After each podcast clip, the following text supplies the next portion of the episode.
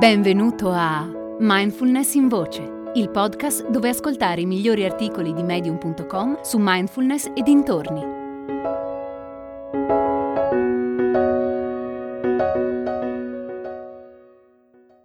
Cosa ho imparato dopo 500 giorni di meditazione? Di Daniel Recco. Essendo una persona affetta da ansia, depressione e attacchi di rabbia, mi sono avvicinata alla meditazione con la speranza di eliminare queste emozioni difficili. Speravo di trovare un rimedio rapido e indolore al mio stress, che sembrava non voler passare mai. In realtà ho trovato qualcosa di molto diverso. L'app che uso per meditare mi dice che ad oggi ho raggiunto i 541 giorni di pratica consecutivi. È un numero che mi rende orgogliosa. Peraltro devo riconoscere che probabilmente ho passato i primi 300 giorni in uno stato mentale che nulla aveva a che vedere con la meditazione. Meditavo semplicemente perché dovevo farlo, per poter dire che quel giorno avevo meditato. Meditavo 10 minuti al giorno, ma in termini di consapevolezza questo non mi portava alcun beneficio nel resto della giornata. Mi c'è voluto un bel po' di tempo per capire che la meditazione è un percorso graduale che attraverso la consapevolezza ti porta a cambiare il tuo rapporto con le emozioni e più in generale con quello che ti accade. L'idea alla base della meditazione è che più riusciamo ad essere consapevoli delle nostre emozioni e dei nostri pensieri, senza giudicarli, meno rimaniamo intrappolati nei nostri film mentali. Semplicemente portare attenzione al nostro corpo e a quello che stiamo facendo ci permette di interrompere la proliferazione di pensieri e il chiacchiericcio mentale che ci accompagnano costantemente. La meditazione non è affatto un rimedio rapido per l'ansia. Se mi hai ascoltato finora, sperando di sentirmi dire che grazie alla meditazione ho sconfitto l'ansia e il mio trauma è guarito, mi dispiace deluderti. Ancora oggi faccio i conti tutti i giorni con stress e ansia, e soffro ancora di pensieri ed emozioni disturbanti. È importante sottolineare che pensieri ed emozioni disturbanti non andranno mai via del tutto. Sono parte del nostro essere umani. Le emozioni sono una risposta a ciò che ci accade e sono un modo in cui il nostro inconscio ci comunica di cosa ha bisogno.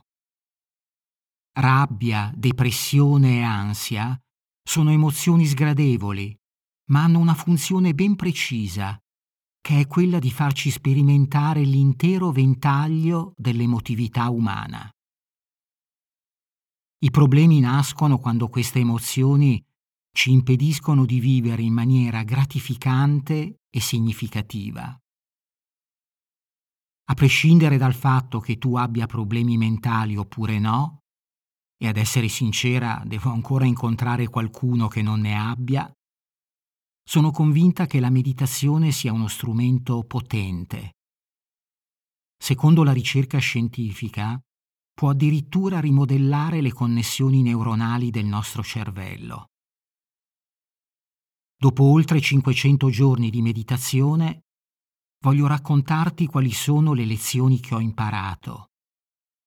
Ogni lezione ha contribuito a modificare il modo in cui guardo ai miei pensieri e alle mie emozioni.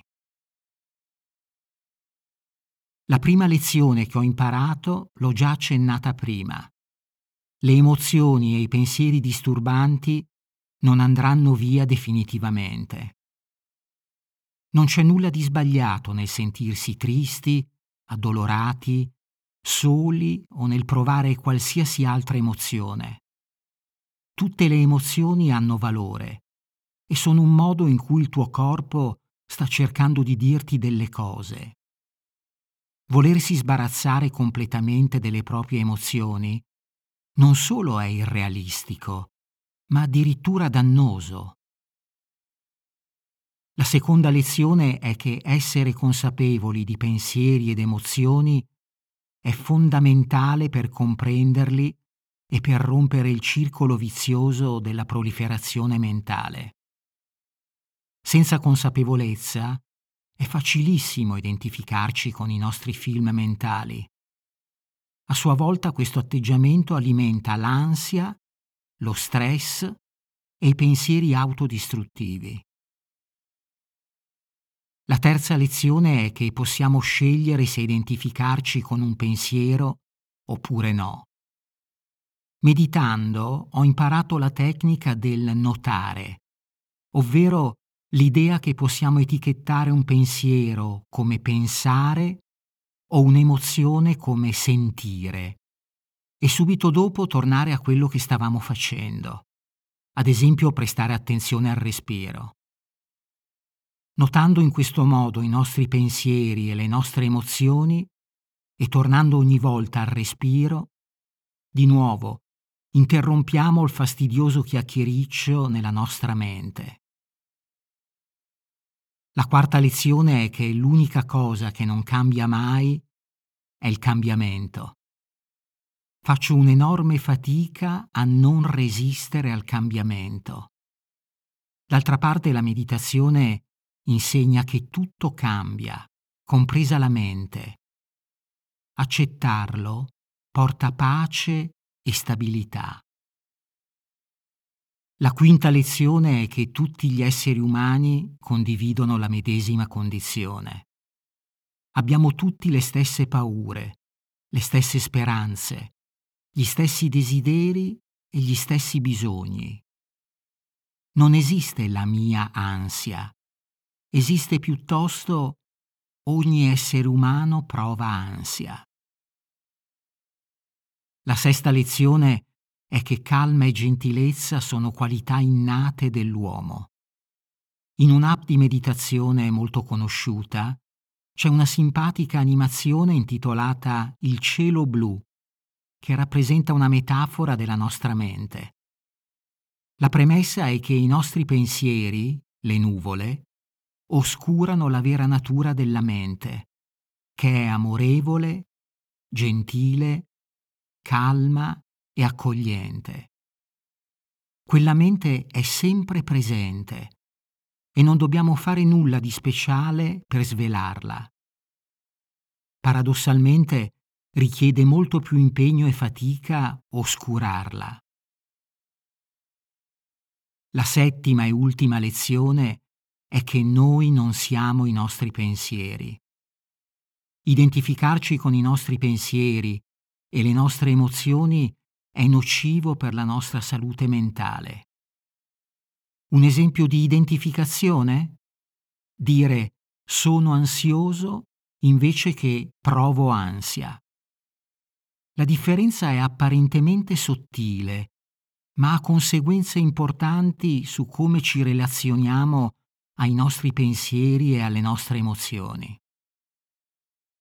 La mindfulness mi ha permesso di conoscere meglio i miei pensieri e le mie emozioni, e a sua volta questo è stato fondamentale per cambiare la mia relazione con loro. Spero davvero che tu dia una possibilità alla meditazione. Puoi anche farti aiutare da una delle tante app disponibili. In bocca al lupo per il tuo viaggio verso una maggiore consapevolezza. Hai ascoltato Mindfulness in Voce, il podcast di Mindfulness Bergamo, www.mindfulnessbergamo.net.